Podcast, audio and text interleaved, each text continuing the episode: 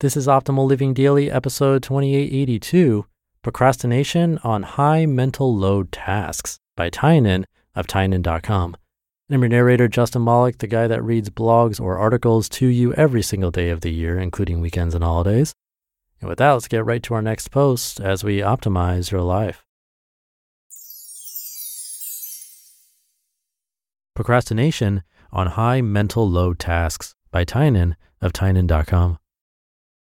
As I mentioned in my last post, one of the things I did recently was move Set to a new server.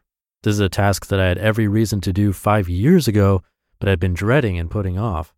It was never that urgent, wasn't moving me closer to any major goal, but most importantly, it just sounded like a miserable project. The most daunting part of it all was that all of the software that Set relied on was horribly out of date. I was two major versions of PHP behind, and each of its 5 to 10 dependencies were certainly either obsolete or out of date. Of course, as time went on, this disparity became even greater, making me even less likely to want to do it.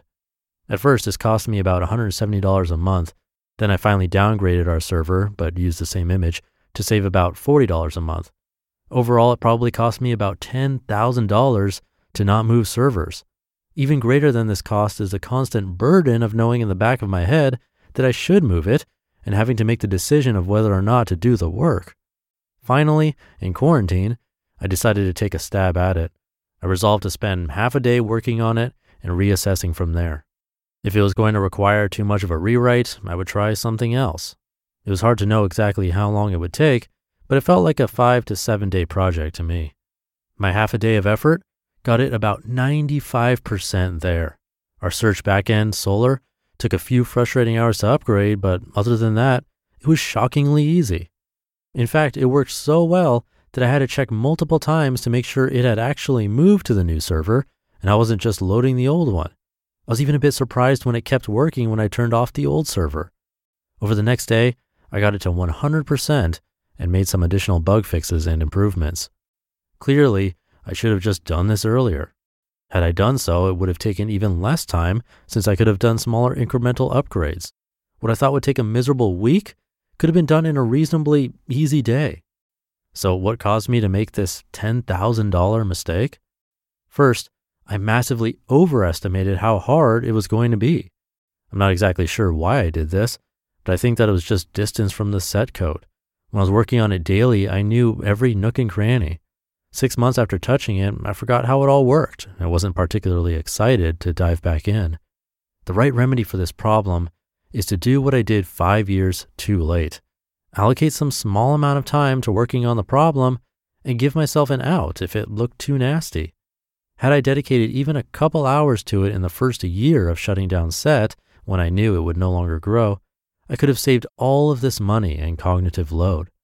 I've written about this before, but I should have also applied the principle of I'm going to do this anyway, so I might as well do it now. When we shut down Set, I agreed to take sole custody of it because my blog was on it, so I actually cared. There was no way anyone other than me was ever going to move the server, so I should have just bit the bullet and done it. I'm sure there were weeks or months that I was too busy to add it to my plate, but was there a week somewhere in the past five years where I could have just scheduled this? Of course. Last, I underestimated how great I'd feel once I completed the project. It's great to save money, but the biggest benefit is that I just don't have to think or worry about it anymore. I no longer have to deal with an expensive and out of date server, and all of my sites are now in one easy to administer server. I think that we all consistently underappreciate how much nagging to do list items affect us. Though none are close in magnitude to moving set, many of the projects on my coronavirus list fell into this broad category of non urgent tasks I probably should have already done. Even something as small as making a bigger bed has been something I thought about at least weekly. Not having to decide not to do these things all the time frees up my mental space considerably. I suspect that all of us have tasks like this, and most of us have an unprecedented opportunity to tackle them right now during coronavirus. As I've mentioned before, I'm constantly thinking, how can I make this forced quarantine the best period of my life? And knocking out all of these sorts of tasks is a major component of that.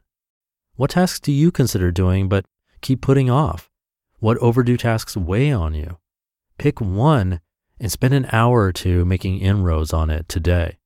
If you're like me, that may lead to you realizing it's not so bad, and maybe that will snowball into you clearing your to do list, as I have. You just listened to the post titled Procrastination on High Mental Low Tasks by Tynan of Tynan.com. One of the best things you can do for your kids is to teach them how to manage money. And this should be started when they're little. And that's why I'm so excited to tell you about the sponsor of today's episode, GoHenry by Acorns, the smart debit card and learning app for kids 6 to 18. GoHenry helps kids learn about all things money, earning, spending, saving, budgeting, and so much more. You can even track their chores and pay their allowance right in the GoHenry app. And with their GoHenry debit card, they can put their skills to use in the real world. Plus, parents can set spend limits and get real time notifications whenever their kids use their cards. I seriously wish I had this as a kid. I had to learn about money the hard way as an adult. If my parents had set me up with GoHenry as a kid, learning to adult would have been so much easier. Set your kids up for success and get started today at gohenry.com slash old. Terms and conditions apply. Renews from $4.99 per month unless canceled. And thank you to Tynan. I'm sure this is true for all of us in some way or another. And while I agree, we likely could tackle one of those tasks on our list if we just put our minds to it.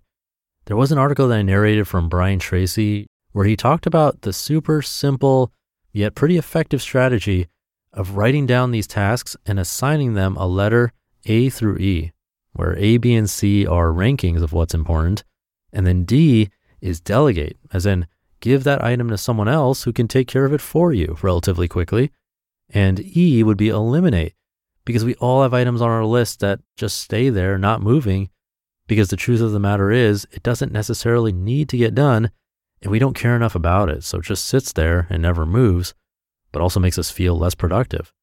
We can likely eliminate some of those altogether. So that with a combination of Tynan's post today could be a nice recipe to get things done. Hopefully helps you today and this weekend. Thank you for listening and sticking around until the end. Have a great day, and I'll see you tomorrow as usual, where your optimal life awaits.